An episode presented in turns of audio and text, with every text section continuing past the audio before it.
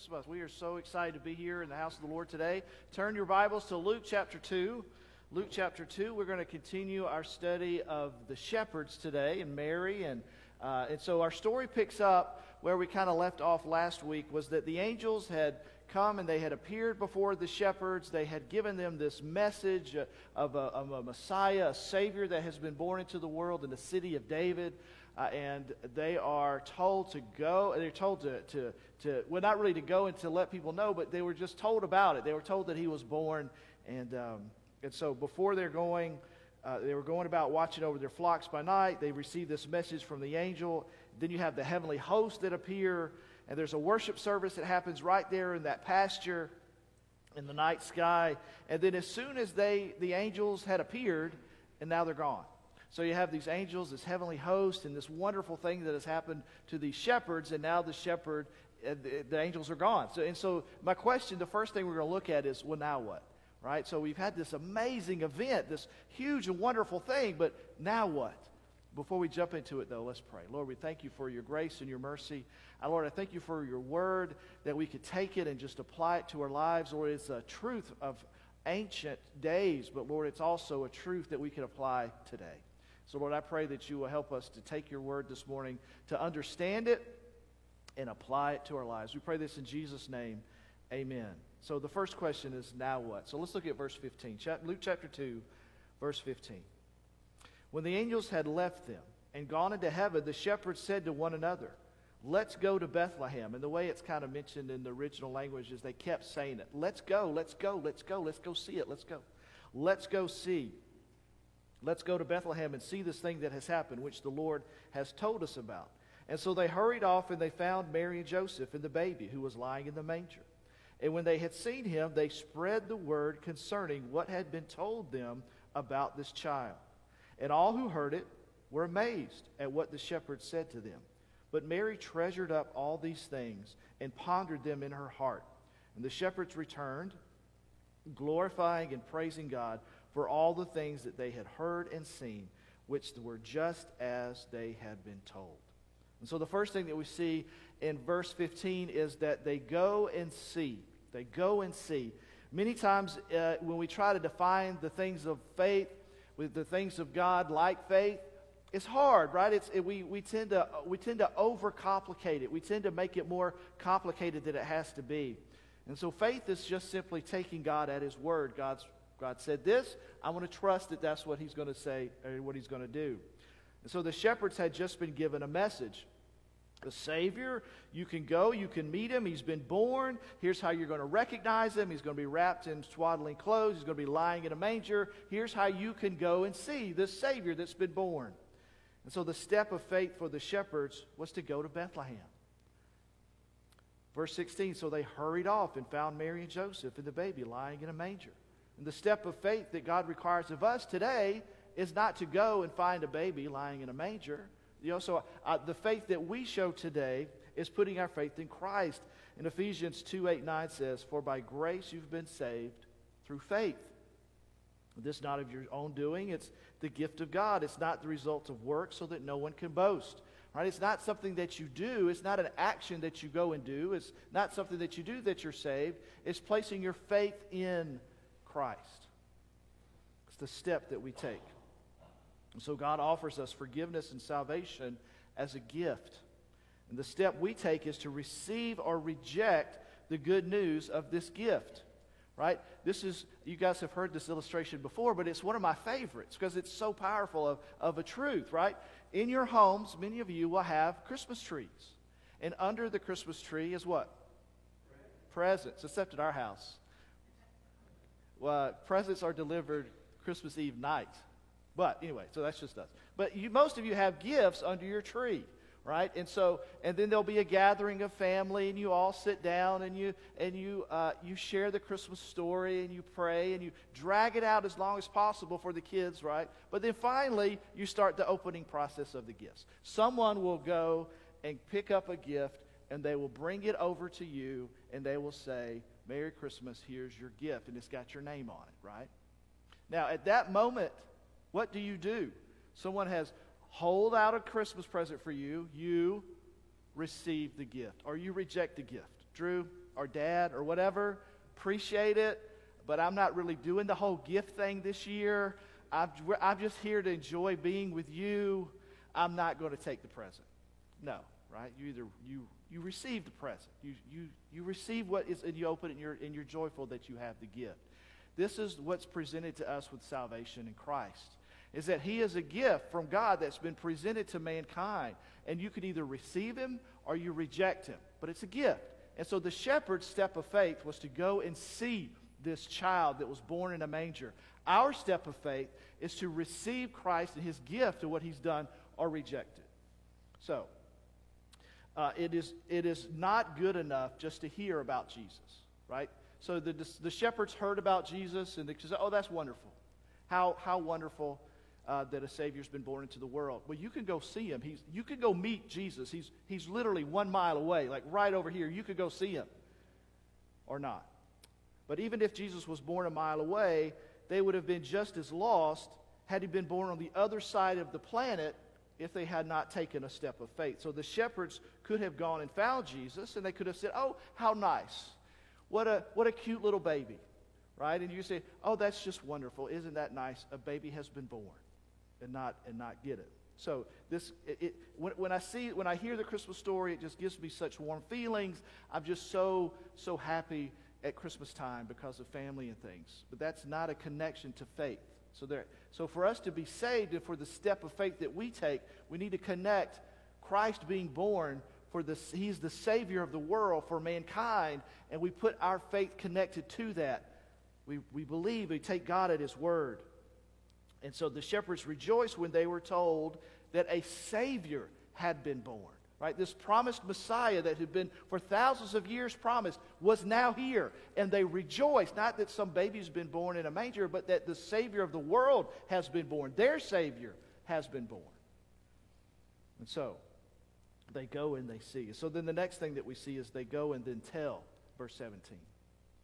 So there was something within this group of shepherds that told them that they simply could not go back to the pasture and watch the sheep, right? So they were shepherds, they'd watched the sheep, but they had had this miraculous thing that had happened in their life.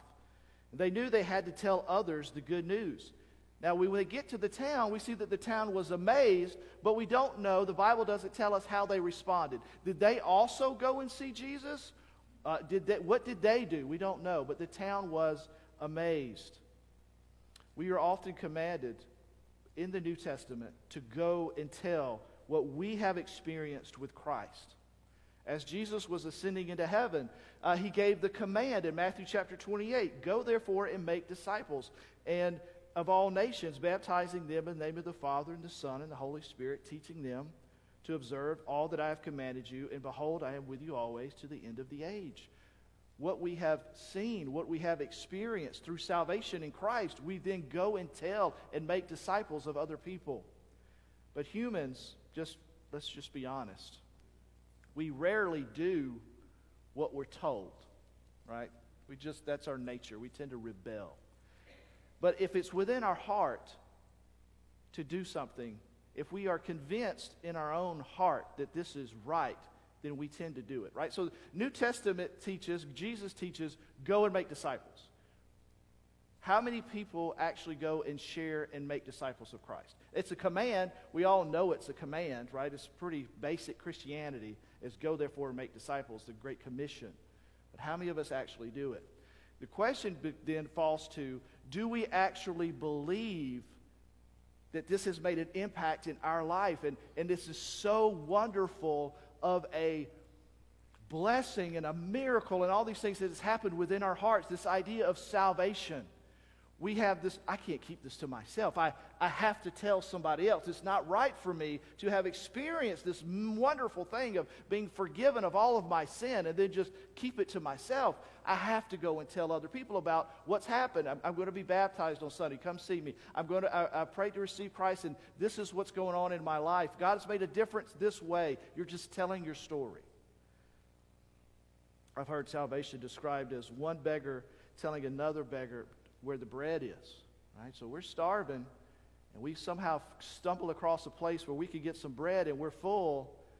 And then there, we go back to the street where the other beggars are.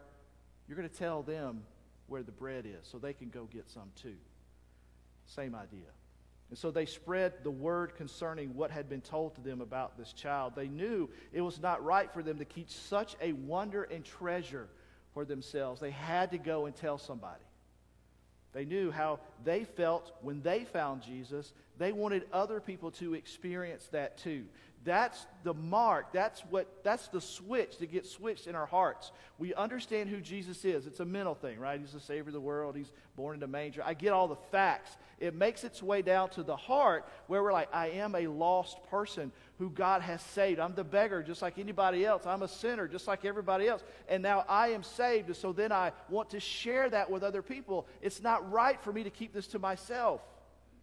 We, when we forget what it was like to be lost, that's when we stop sharing.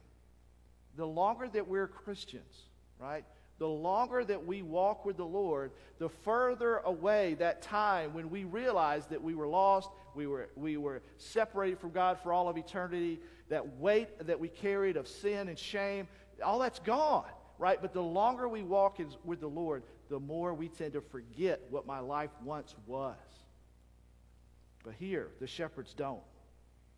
Do you remember the story in 2 Kings? This is, this is in the Bible, one of my little favorite little, little passages that you rarely hear talked about. But it's in 2 Kings, it's chapter 7, uh, starting in verse 8. God's people were in a city. They had been, they had been surrounded by an enemy. And the enemy was, you know, they, it was a war of attrition. So basically, they were going to starve them out. No one comes in, no one comes out. And so you have an entire city of people who are starving. They've, they've run out of food. Uh, they've started to, uh, to turn on each other like it's getting, it's getting nasty on the inside of the city. And there's these lepers who were there. And they have this conversation between the three of them. And they say, hey, you know what? Look, we got leprosy. We're going to die anyway, right? This is, uh, uh, if, if we stay here, we're going to die why don't we just try to go over to the other camp? We'll just kind of sneak out. We'll make our way over there. We'll see what happens. We'll just, we'll just try it. I mean, what do we got to lose? We're all starving to death anyway. This is where the story picks up. And when these lepers came to the edge of the camp, so you got this enemy encampment, right? And they've snuck up and they've made their way to the camp. Nobody's there. Nobody's there. The entire thousands of tents, thousands of, of weapons laid out every the, as though they everyone in the entire camp got up and ran, right? Which is what happened. But so, but the entire encampment is open. Look what happens. When the lepers came to the edge of the camp, they went into a tent and they ate and they drank and they carried off silver and gold clothing and, and they went and they hid them and then they came back and they entered another tent and they carried things off from it and went and hid them. And so the picture is you got these lepers, they're like running around with all this stuff, right? Gold and blankets and clothes and they're like and they're like just gorging themselves on all this food that's left behind and they're they're they're like they're like just sitting there like this is amazing. This is incredible. All right and they're and they're running they're getting gold and they're going out and they're digging it they're digging holes and they're like I'll come back for that later. Right? And so this went on and on tent after tent after tent. You got these lepers and they're like this is amazing and then something happens in their hearts and their minds right? Look what happens then they said to one another, We are not doing right. This day is a day of good news.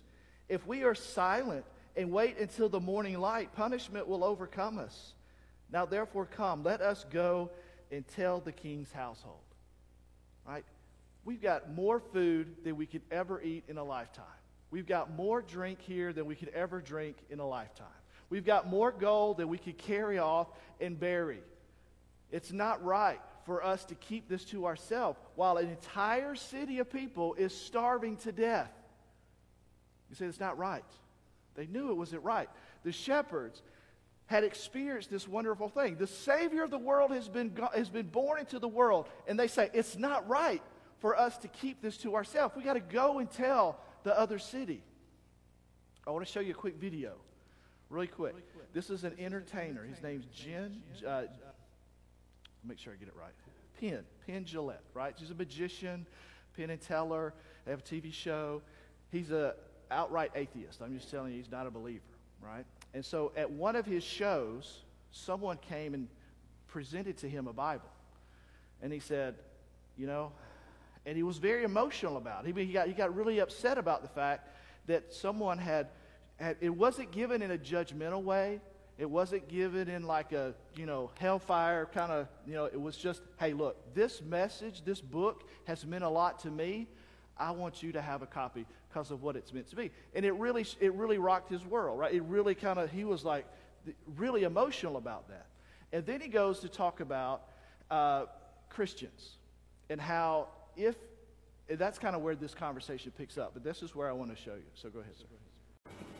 And I've always said, you know, that I, I don't respect people who don't proselytize. I don't respect that at all. If you believe that there's a heaven and hell and people could be going to hell or not getting eternal life or whatever, and you think that, uh, well, it's not really worth telling them this because it would make it socially awkward. And atheists who think that people shouldn't proselytize, just leave me alone, keep your religion to yourself. Uh, how much do you have to hate somebody to not proselytize? How much do you have to hate somebody to believe that everlasting life is possible and not tell them that? I mean, if I believed beyond a shadow of a doubt that a truck was coming at you and you didn't believe it, that truck was bearing down on you, there's a certain point where I tackle you. And this is more important than that. And I've always thought that, and I've written about that, and I've thought of it conceptually.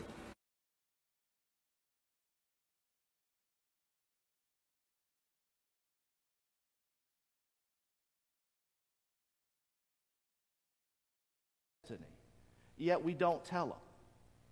And, and I think that he make the line there that highlights to me is how much do you have to hate someone not to tell them? Think of the story of Jonah. The, our men's Bible study is finishing up our study of Jonah. And, and you have this prophet, this person that's supposed to go and tell Nineveh about the message, right? And so uh, and then he doesn't want to go, so he goes in the opposite direction. And then, the, and then he gets on the ship, and they throw him in the, in the ocean, and the giant fish swallows him, and he goes to the bottom, and he has this heart change while he's under the ocean. And so he goes, Oh, okay, fine, I'll go. And so then the, the, the, the fish throws him up, and he goes onto the shore, and he makes his way into Nineveh. He hates the Ninevites, right? He, he just, you could just tell it. It's all over the book. He makes his way into the city, a day's journey into the city. He preaches five words, right? Five words. Repent or God's going to get you. That's kind of the idea, right? Five words. The entire city puts on sackcloth and ashes from the bottom all the way up to the top. Probably the biggest revival in the entire book of the Bible, right? Jonah has probably got the biggest revival everybody in the entire city of Nineveh, which is hundreds of thousands of people, right? Hundreds of thousands give their life to God and they repent and they turn. And where do we find Jonah at the end of the book? Do you remember chapter 4? Jonah makes his way out to the top of the hill. He overlooks the city and he is mad that God has not destroyed those people.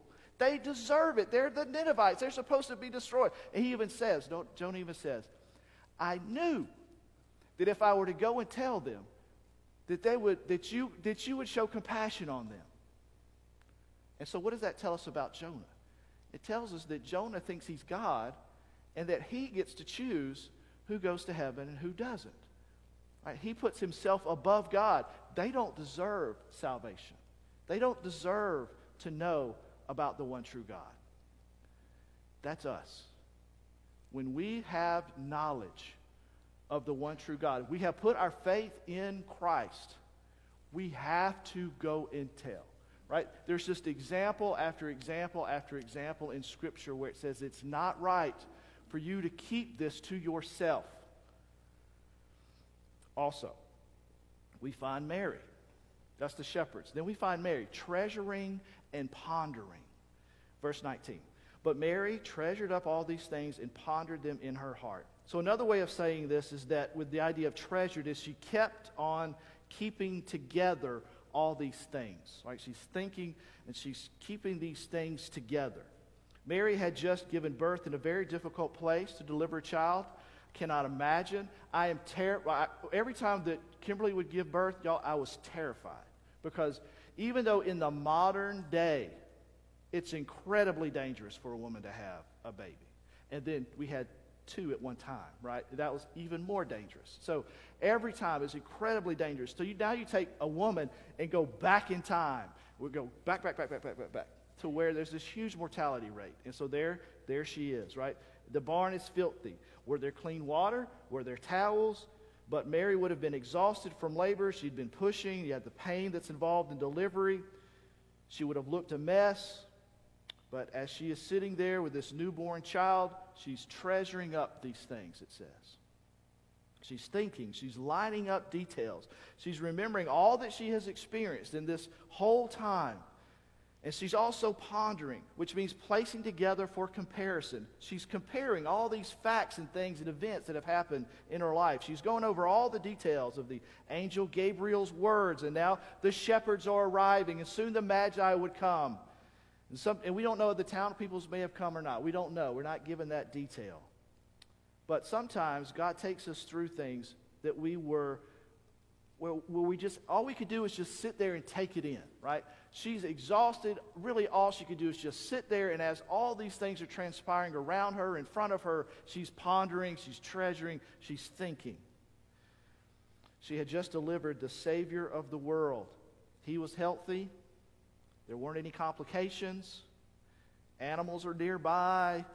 Uh, shepherds are right. All these things are going on. But you know what? During all of this time, when Mary's sitting there, she's holding Jesus, nursing her, whatever, these people would have started coming, right? The shepherds are coming. The townspeople may have been coming. Later, Magi are coming. People were not coming to see her. The people were not coming to see Joseph. They were coming to see the Savior of the world. I think a lot of times we as Christians get that twisted, right? We think we have to have everything figured out. We think we have to have perfect lives. We think we have to present ourselves in perfect, and just so that as though we make no mistakes, as though there's no sin, as though we, go, we, got, we have to have that presentation so that people will come to know Jesus. That's not true, right? Mary was a mess. Joseph was a mess. The life where they find themselves physically was a mess, right? Everything was a mess. Here's the thing this world is a mess. Your family is a mess, right? Uh, life is a mess. It's a mess. The way that people are saved, when Jesus would come, the way that he would save mankind was a mess. Everything's a mess. It's awful. We don't have to dress up the gospel. It is what it is. You just point to Jesus, right? You put Jesus as first in your life, you make him primary, you seek him first in the righteousness of heaven, and then when, and then when people come into your life, you just point them to Jesus. Just keep pointing people to Jesus. What if Mary had just had people had started to show up and she would have said, you know what? I'm kind of tired right now. Can you just come back in a couple of days? Right? Or I'm a mess right now. I'm going to kind of get freshened up and then you guys could come. You would say, You need to get out of the way. These people are coming to see the Savior of the world. They're not coming to see you. Right? But we tend to get that mixed up. Often we think of Christians, Christians think it's all about us, but it's not.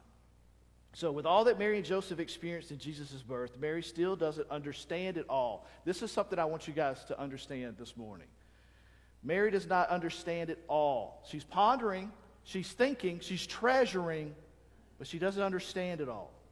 Later, we're going to see in Jesus, when Jesus begins his ministry, you remember the wedding that Jesus goes to. He hadn't started his public ministry yet. Mary, uh, when, they, when, the, when the couple, the married, the married couple, run out of wine, Mary says to the servants, Do whatever he says. Talk about Jesus. Do whatever he says. And of course, he turns the water into wine. That's his, one of his first miracles. Mary knew he was a miracle worker. That's why she said, Do what he says. Because he probably at some point had already been doing miracles. And so she says, Do what he says. But later, when he starts his teaching ministry, right? So he, so he goes off into the wilderness and then he's baptized. And then, and then he begins his public ministry and he starts to teach. Look what happens in Mark 3. And when the family heard it, they heard he's teaching, they heard he's doing these things, they went out to seize him, for they were saying, He is out of his mind. Mary, his own mom, thinks he's crazy. Later, in verse 31, the same book. And his mother and brothers came, and standing outside, they sent to him and they called to him. Right? So he's teaching inside this home. They're standing outside. They're like, uh, Jesus, you need to come on out here to us, right? And Jesus says, No, these are my brothers, these are my sisters, these are my mothers, right? So he's teaching. He's te- they want him to stop teaching. Mary doesn't understand it. She doesn't understand what it means to be the Messiah and the Savior of the world. She understands the word Savior. She doesn't understand what the word Savior means, right? Jesus' entire teaching ministry was to show people who he truly was according to why he came and all of that kind of stuff. But his own mother doesn't understand. And here's the big idea I want you to get being a Christian is a lifelong journey of treasuring and pondering God. It's a lifelong process. For Mary, it started even before Jesus was born with the angel and all of that, and it went all the way through her entire life. Jesus went to the cross, she was there. All of that transpired in front of her. And it wasn't until after his death, burial, and resurrection that Mary could finally go, Oh, I get it. It makes sense now we see this same word for ponder like Mary is doing in Genesis chapter 37. This Joseph is telling his brothers, Joseph of Genesis is telling his brothers and his mom and his dad that one day they're going to bow down to him. He's had a dream. I've had a dream. I'm going to tell you about the dream. And the dad says this. He says, and his brothers were jealous of him. Obviously, they're going to get mad at him and they're eventually going to throw him in a pit and sell him as a slave. But his brothers were jealous of him, but his father kept the saying in mind. Right? It kept what Joseph said. He's pondering, he's thinking. He's lining up the details, all that has happened. He's trying to make sense. Mary takes the events, all these experiences, all these things that she's going through in this moment, and she's trying to be faithful and grow in her knowledge of God. That's what it means to be a Christian. You're growing, you're, you're you're reaching, you're trying to figure these things out. How many of you have had something in your life happen? It makes no sense. I don't get it. Lord, I don't understand this. This is hard for me to, to get my hand around, to get my head around. I, Lord, I don't understand it. It's what it means to be a Christian, is that you believe and you put your faith in the one true God. You believe that He is just and loving and kind and merciful. You see his you see the word, you see him presented this way, and yet life is messy and things happen and you don't understand and you're trying to put the pieces together. Solomon has been described as the wisest man that has ever lived. Right? You remember the story of Solomon. He's, he's about to become king of all, of all of God's people. And God comes to him in a dream and he says, Ask for anything that you would like.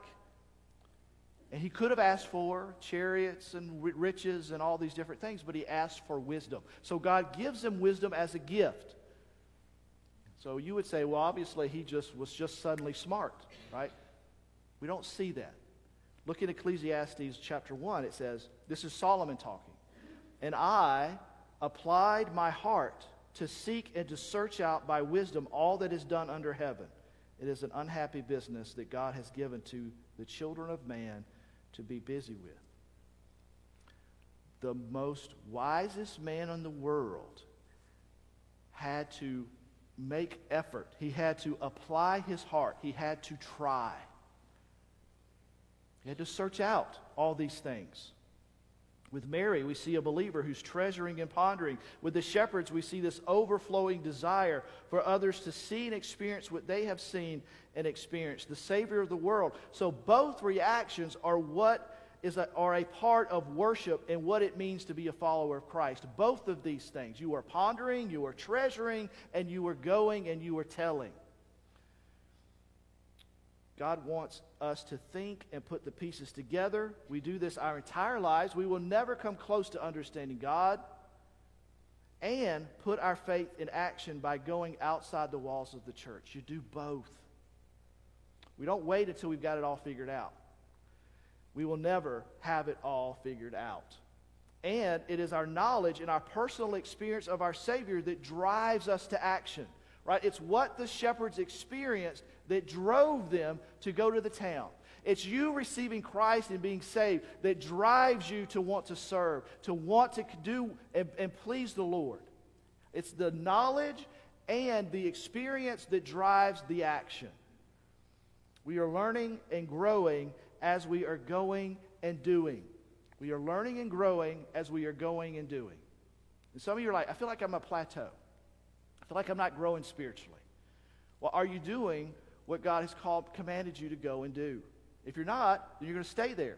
you have hit a spot, right? And so if we want to grow as a Christian, we have to be obedient to do what He's called and told us to do. If all you do is sit around and learn, right? I'm just going to sit and learn, just going to take it in, then you're going to be so heavenly minded that you're of no earthly good. Have you ever heard of that? You're just taking it in, taking it in, taking it in, taking it in. But if all you do is act, right? You're just you're just going to be busy, but it's not you're not educating yourself, you're not learning, you're not trying to equip yourself, you're just doing stuff, then you're just ignorance on fire, right? So it's a combination of both. We learn and we grow and we go and we do. It's, we do those we do both of those. We see that in this picture of Mary and we see it with the shepherds. A while back there was a, a television show. And, and it was a, um, it was a talk a late night talk show, right? And so you've got the host and then you, his guest was a world record uh, muscle uh, builder, right? So all he had on was like the little bikini thing. And so he comes out, comes out on the stage, and, and, the, and the talk show host comes out to the stage, and they're talking, they're having a conversation. And he kind of points to and it's like, what do you use that muscle for right there? And he points to his arm. And, and, the, muscle, and the muscle builder goes like, Bruh. just like these, right?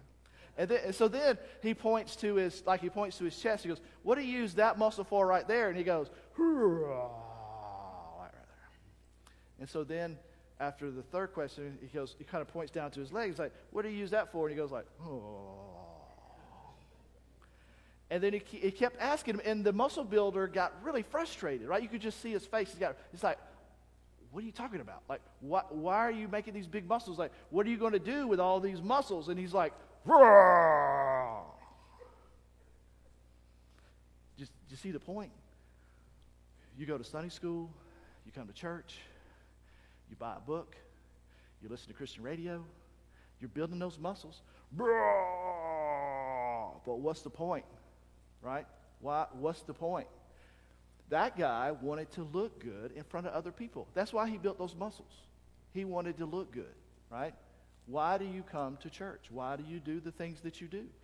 Is it so that you can look good in front of other people? But you don't actually use the muscle for anything. There's no, what are you going to use the muscle for? That guy could have been picking up cars, right? He, like, he's incredibly strong. What are you doing? What's he doing with the strength that he had? I think it's, I think this story tells us that it's a, it's a, I'm going to learn, I'm going to be equipped, I'm going to grow, I'm, I'm lifting the weights, and then I'm going to go out and I'm going to work, and I'm going to do the work of the gospel.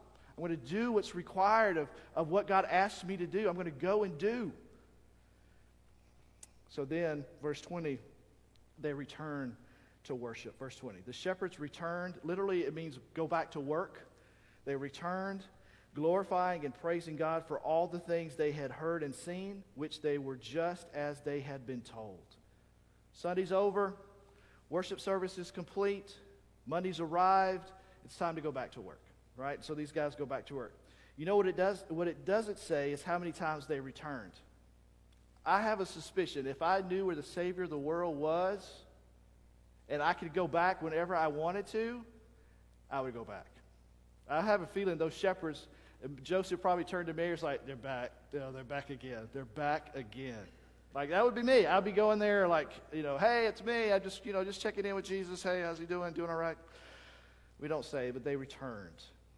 So, when God pours out his favor upon us and we meet the Savior, we can't help but want to return to meet Jesus again and again and again and worship him because his word is just as he said it would be.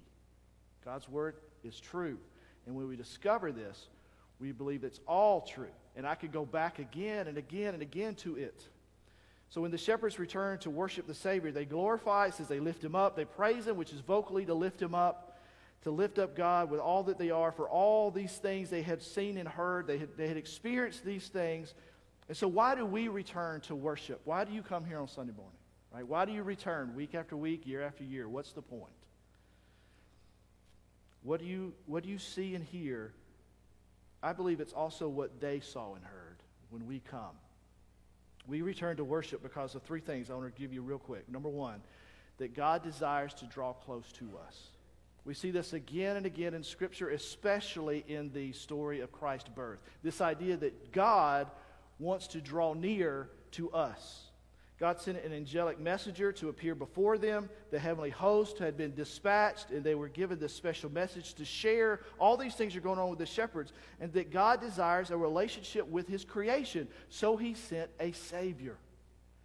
Look at Luke 2. Let me read that real quick.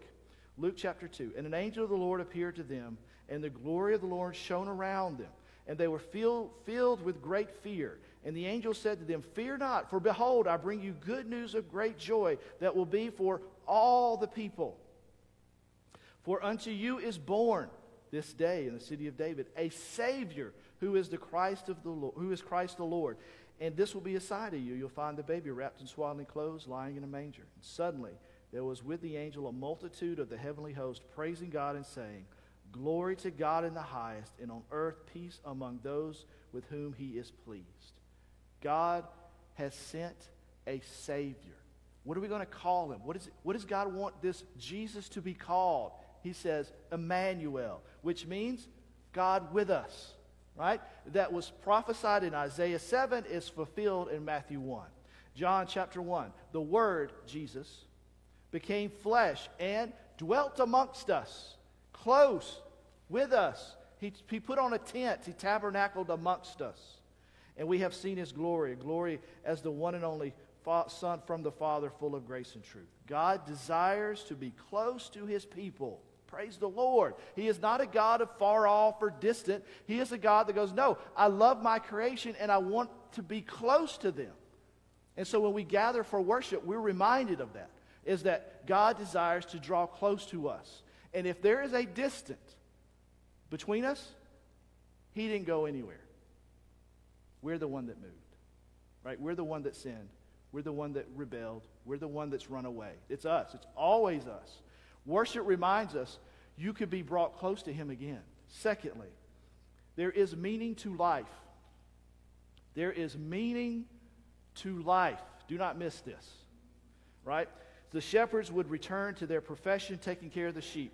They were shepherds. This miraculous thing happened, but they went back to being shepherds. They would return to the pasture, but their lives would be forever changed. So, yes, uh, there were shepherds as before, but now they were people whom God has favored with salvation. They're shepherds, now they're saved shepherds. It's a huge difference there. We all will find our hands doing something with skill, with craftsmanship. We may even call it calling, but it's hollow without life purpose. Without Jesus and without understanding while you are on this planet, anything that we put our hand to do, no matter how good we may be at it, at the end of the day, we're gonna, it's going to always leave us hollow. So you have this, this shepherds who return to being uh, shepherds, but now they are saved. Look at Colossians chapter 3, verse 23. Whatever you do, Work heartily as for the Lord and not for men, knowing that from the Lord you will receive the inheritance as your reward. You are serving the Lord Christ. When we go to work, and when we go to do the things that we put our hands to do, our activity, all those things, we do it unto the Lord. And so now, whereas being a shepherd, where they're going to go out and they're going to make sure the sheep get, get grass, and then they're going to lead them over here to make sure they have water, and then they're going to go over here to make sure they're going to protect them from the wolves. That was what they would have done before. But now, as they're going, they're praising God, they're glorifying Him, they're lifting up His name. And so that now life has meaning, it has a purpose, it has a, there's, there's some depth there that was not there before. Life has meaning. With salvation also comes a work for us to do. So, and it might be that God calls you into doing just ministry, but more than likely, you're going to have a job that you do and that you do unto the Lord, but there's also work set aside for you that God has prepared from the beginning of time for you to do. Look at Ephesians 2. For we are his workmanship, created in Christ Jesus for good works, which God prepared beforehand that we should walk in them. God has created us and He set us apart to do the work that He has prepared for us to do. That is meaning because you are doing what God has called you and created you to do. As a Christian, we should understand this very fully because the idea that I have a job to do, I've got to provide for my family, or I've got to do these things, that's your job. Like everybody, everybody has to do that. That's part of life. But it loses, it's completely hollow if you're not doing it unto the Lord. And then once we realize I'm saved, then I also can look think of Paul as the tent maker, right? So Paul Paul made tents. His calling in life was not to make tents. He made tents so that he could do what he was called to do. Like you have a job, the job is going to allow you to be able to do the thing that God's called you to do. You got to pay the bills, right? Electricity's got to get paid, all that stuff. But at the end of the day, now I, because I am a Christian, I can now do what God has called me to do and set me apart to do. That's the exciting part. That's the purpose in life that comes. Thirdly, real quick, number three, God presents wonders for us to treasure and ponder.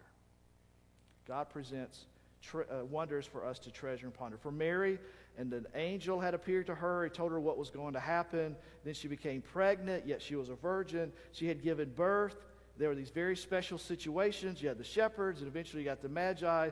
God allows all these things to happen in our lives that we should consider, ponder, and treasure. So when you gather in for worship, right, we review what God has done for us. We, we have these things that God does that we are able to treasure and ponder. We go through the Bible. All these things are truths for us that we treasure and ponder. You have things that happen in your life. You share your testimony. You share your story about what God's doing in your life with each other. And we're able to, to, to treasure and ponder these things. We're not made to be out there all by ourselves trying to just do the best we can. God has made us a church to gather and worship. The story of Mary and Joseph and the shepherds are just a reminder of that. So let's pray. Lord, we thank you for your word. We thank you that you, that you have found favor with us in that we have been saved. Lord, that you have allowed us to understand the gospel. And Lord, because of that, you have given us purpose in life. Lord, you have set us aside to go and tell. And so, Lord, help us to be faithful in doing that during this Christmas season. Lord, we thank you for our families and things that we'll be gathering. And so, Lord, we just pray that you'll be with those times. Lord, I pray for the person in this room right now who, who doesn't know fully that they have prayed to receive you, or they don't know 100% that they are a Christian. Another way to think about it is if you were to die today, are you 100% sure that when you appear to heaven, he said, Why should I let you into heaven? That you would have the right answer, that you would know what to say. The answer is because I have prayed and received Christ. I've put my faith in him and what he has done for me on the cross. If you haven't done that, you could say a prayer something like this to yourself Dear Jesus, I admit to you right now that I'm a sinner. I know that I have done things that displease you. Lord, I pray for forgiveness. Lord, I believe what you did on the cross I believe in what the Bible says. I put my faith in that. I confess you right now as my Lord and my Savior. I pray this in Jesus' name. Lord, also I pray for those believers in this room who you may have laid something on their heart. Could be one of a 10,000 things of what you've just told them to do. Lord, I pray that you will help us to be faithful to do whatever that is that you've laid in our heart to be obedient to you. We pray this in Jesus' name. Amen. Greg's going to come and